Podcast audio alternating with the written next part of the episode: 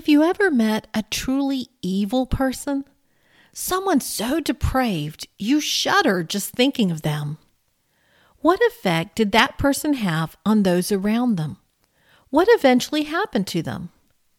In today's episode of All God's Women, we look at Jezebel, a woman so vile she's forever known as the wickedest woman to ever live. So, what did she do to gain such a reputation? Hi, and welcome to All God's Women. I'm Sharon Wilharm, your host for the show, and I am excited to be taking you on a journey through the Bible, focusing our attention on all God's women. We'll be talking about women you've heard all your life and women you've never heard of. Each has a story to tell, and I can't wait to share them. Together, we'll discover life lessons we can take away from each of these ancient women and apply them to our modern day lives. Join us each week for the latest episode of All God's Women. Jezebel was the wife of Ahab, who was king of Israel for 22 years. Ahab was the son of Omri, an evil king. But Ahab was even worse. I love how we're introduced to Jezebel in 1 Kings 16:31. And it came to pass, as though it had been a trivial thing for him to walk in the sins of Jeroboam, the son of Nebat, that he took his wife Jezebel, the daughter of Ethbaal, king of the Sidonians, and he went and served Baal and worshipped him. As if he weren't evil enough on his own, he married Jezebel. And then he served Baal.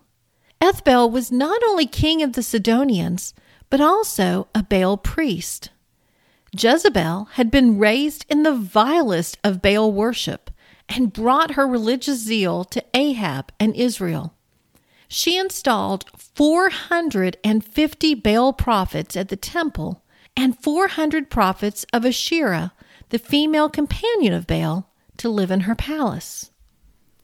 As so often happened throughout the Bible, when God's people go astray, God gets their attention through drought. Such was the case during Jezebel's time. The prophet Elijah came to Ahab and informed him that there would be no rain until he proclaimed it. Then, because this angered Ahab, Elijah fled and hid away by the brook Cherith. Furious, Jezebel tried to massacre all the prophets of the Lord. She tried to exterminate all those men who were loyal to God. Fortunately, Ahab's servant Obadiah managed to hide a hundred of them in a cave and prevent their murder.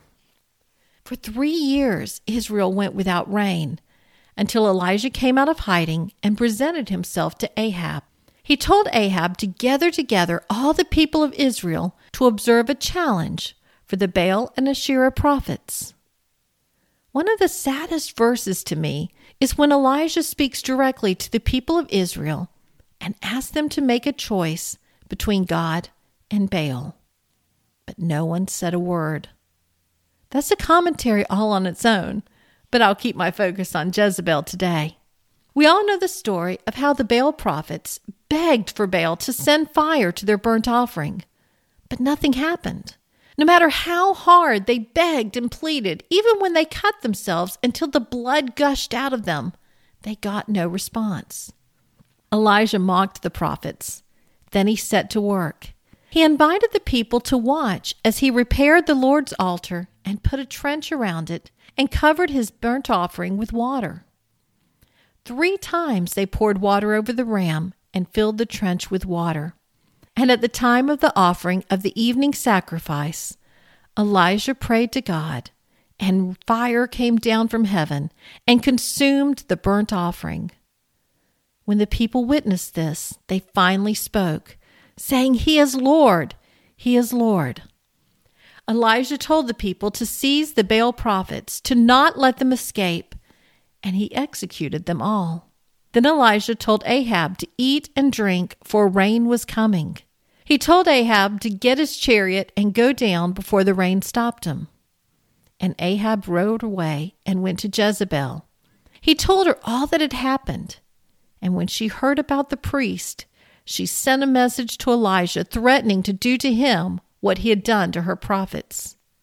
And even though he had just witnessed the amazing power of God, Elijah couldn't handle the threat of an evil woman. He ran away and hid in the wilderness. In the meantime, Ahab decided he wanted a beautiful vineyard that was located adjacent to the king's palace. But Naboth, the vineyard owner, wasn't interested in selling. So Ahab moped and pouted like a spoiled child until Jezebel asked what was wrong. When she heard what happened, she told him she'd take care of it and get him his vineyard. She concocted a plan and had Naboth falsely accused of blasphemy, then stoned. Later, when Ahab was at the vineyard, Elijah came to him and prophesied what was to come for Ahab and Jezebel. Regarding Jezebel, dogs would eat her body at the plot of land in Jezreel. We're told that there was no one else who had devoted himself so completely to doing wrong in the Lord's sight as Ahab, all at the urging of his wife, Jezebel. We get one final glimpse of Jezebel as she prepares for her death. Her husband is dead, as are her two sons who had ruled after Ahab. Jezebel knew that Jehu, the new king, was coming for her, so she put on makeup, styled her hair, and watched through a window. He entered the gate, looked up and saw her, and saw the eunuch standing behind her. He asked them to throw her down, and they threw her out the window. Her blood splattered on the wall and on the horses, and he trampled her underfoot. Jehu then went inside and ate and drank before giving orders to have her buried. But when they went to bury her, all they could find was her skull her feet, and the palms of her hands. Morbid to the end. I did an interview on your spiritual game plan with Sherry Fletcher, and she asked me which woman of the Bible I would most like to play in a movie. I responded with Jezebel because I'm a character actress and would love to portray such an over the top character. Of everything I've read about her, no one had anything positive to say about her. So it'd be interesting to get inside her head and try to see things from her perspective. But today, we'll settle for looking at her life, what God chose to include about her in the Bible, and seeing what we can learn from her story. As wicked as she was, it appears that her worst offense was the way she influenced those around her. Ahab was bad, but she brought out the worst in him causing him to be even more evil than he was before. And she passed on her evil behaviors to her children and grandchildren. She left a legacy of idol worship and violence. Jezebel is not someone we easily connect with, and yet we may have more in common with her than we care to admit.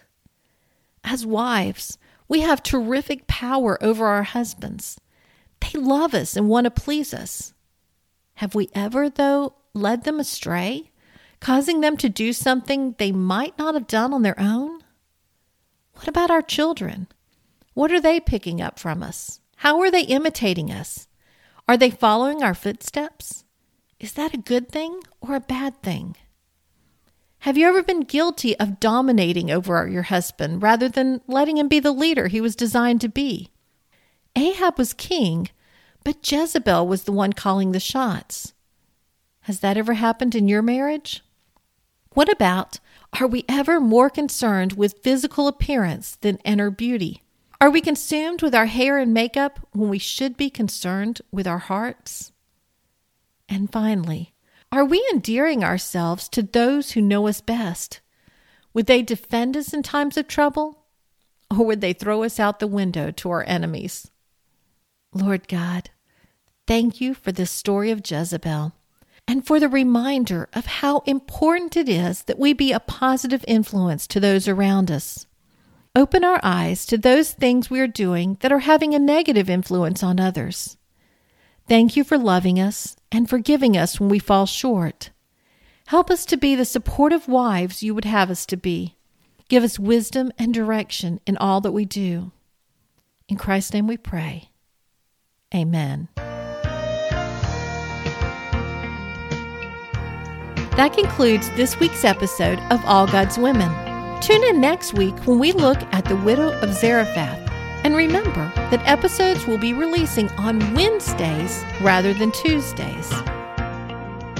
If you haven't already, please follow All God's Women on Facebook, Twitter, Instagram, and Pinterest. That way you can be alerted as soon as new episodes release. You can also go to the All God's Women website and sign up to have episodes delivered directly to your inbox. Until next week, goodbye.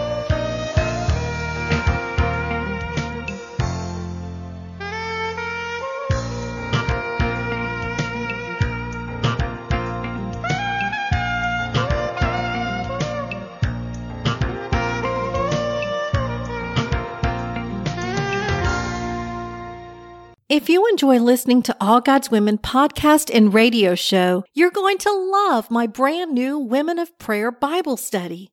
Get to know the character of God by studying the prayers of women in the Bible. Grab your copy today, available in paperback and Kindle.